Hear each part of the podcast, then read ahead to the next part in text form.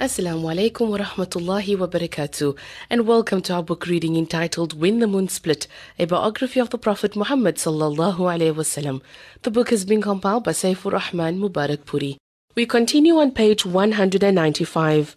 Abu Rafi Salam bin Abdul Hukak is killed. Abu Rafi was a wealthy Jewish merchant from Hijaz who had settled in Khaybar. He was instrumental in organizing the coalition against the Muslims. Once the threat of the coalition receded and Banu Qurayda were put to the sword, it was decided that Abu Rafi was too dangerous to be left unchecked.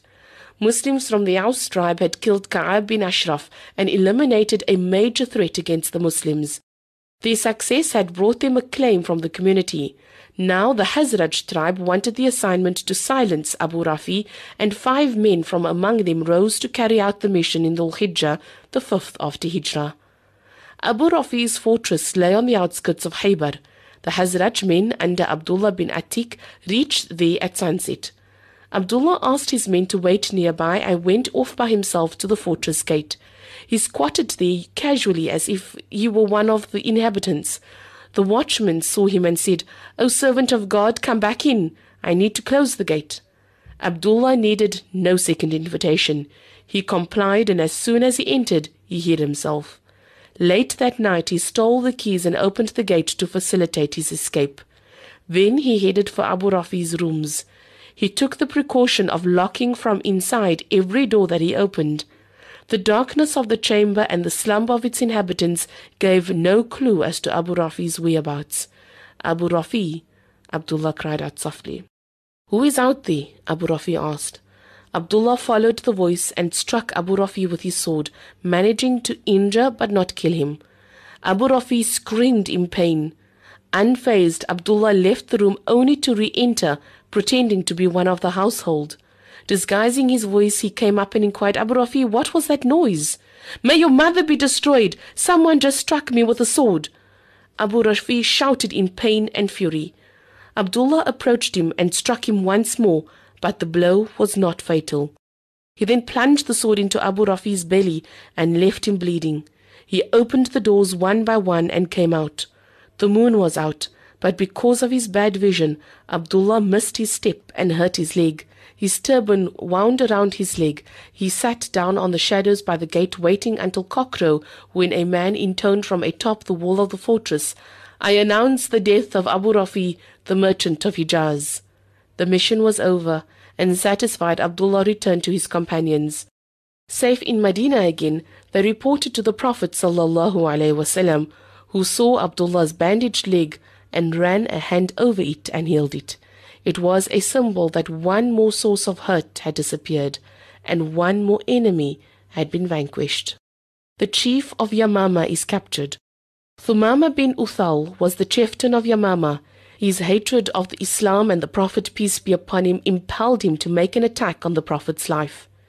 Edged on by Musaylima the liar, who pretended to be a prophet and had his own reasons for wanting the Prophet, peace be upon him, dead, Thumama set out a disguise in Muharram the sixth after Hijrah.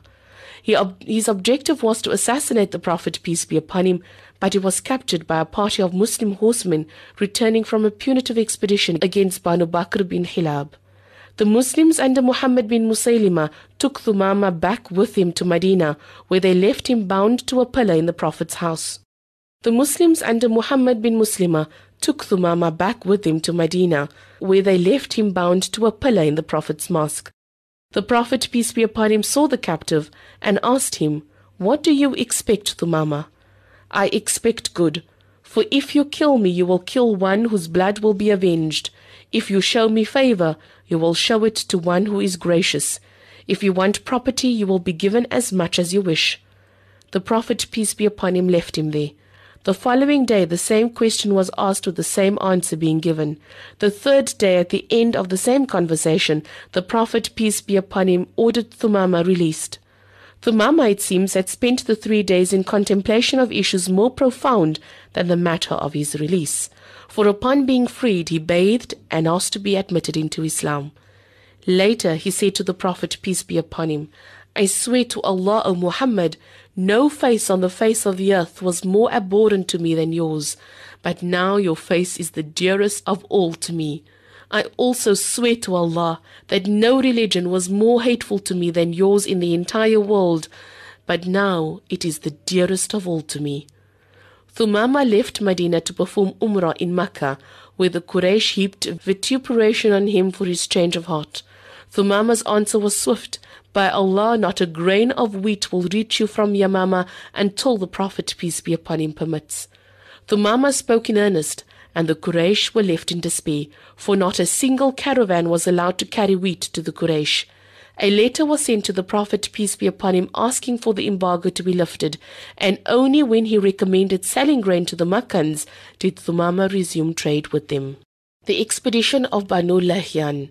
In Usfan, in the heart of Hijaz, lived Banu Lahyan, the tribe that had ambushed the 70 Muslims at Raj'i. The memory of that tragic incident filled the Prophet, peace be upon him, with the desire to punish Banu Lahyan. But he was forced to deal with several emergencies that demanded his attention. The Battle of the Trench was one among them. Soon, however, the calm following the failed coalition gave him the opportunity to claim retribution. With an army of 200 men and 20 cavaliers, he marched towards the murderous Banu Lahyan in Rabi al-Awwal, the 6th after Hijrah. The party reached Batan Haran, a valley between Amj and Usfan, site of the massacre, where the Prophet, peace be upon him, prayed for the martyrs and halted for two days. When Banu Lahyan heard of the march against them, they took refuge in the hills and eluded capture. So the Prophet, peace be upon him, went on to Isfan with a squad of ten cavaliers in the vanguard. They moved up to Hara al-Khumaim. After fourteen days, the Muslim forces returned to Medina. Abdul As accepts Islam. In Jamadul Awal, the sixth after Hijrah, the Prophet, peace be upon him, received news of a Qurayshi caravan returning from Syria and dispatched 170 cavaliers headed by Zayd bin Haritha to Is. The caravan was led by Abu As, the husband of Zainab, one of the Prophet's four daughters. Husband and wife had been estranged for three years, since Zainab had migrated to Medina with her father after her husband refused to accept Islam. The Muslims rounded up the entire caravan except for Abdul As, who fled to Medina and took shelter with Zainab. He asked her to intervene to request her father for the return of the caravan's cargo. The Prophet, peace be upon him, granted Zainab's request. Abu As, known for his trading skills and his integrity, went back to Mecca, returned the goods to their rightful owners, and then embraced Islam. He then migrated to Medina, where he was reunited with Zainab. Since the verse forbidding marriage between unbelievers and Muslim women had not yet been revealed, the marriage was kept intact. The Prophet, peace be upon him, sent a number of cavalry units or saraya during this period. They were significant in that they quelled enemy uprisings and established peace and order in far off areas. And that's where we leave our book reading for today. We're reading from the book When the Moon Split, a biography of the Prophet Muhammad, peace be upon him. The book has been compiled by Saifur Rahman Mubarakpuri. If you'd like to listen to this and other podcasts on this book reading, please go to vocfm.iono.fm and click on the book reading channel. Assalamu alaikum wa rahmatullahi wa barakatuh.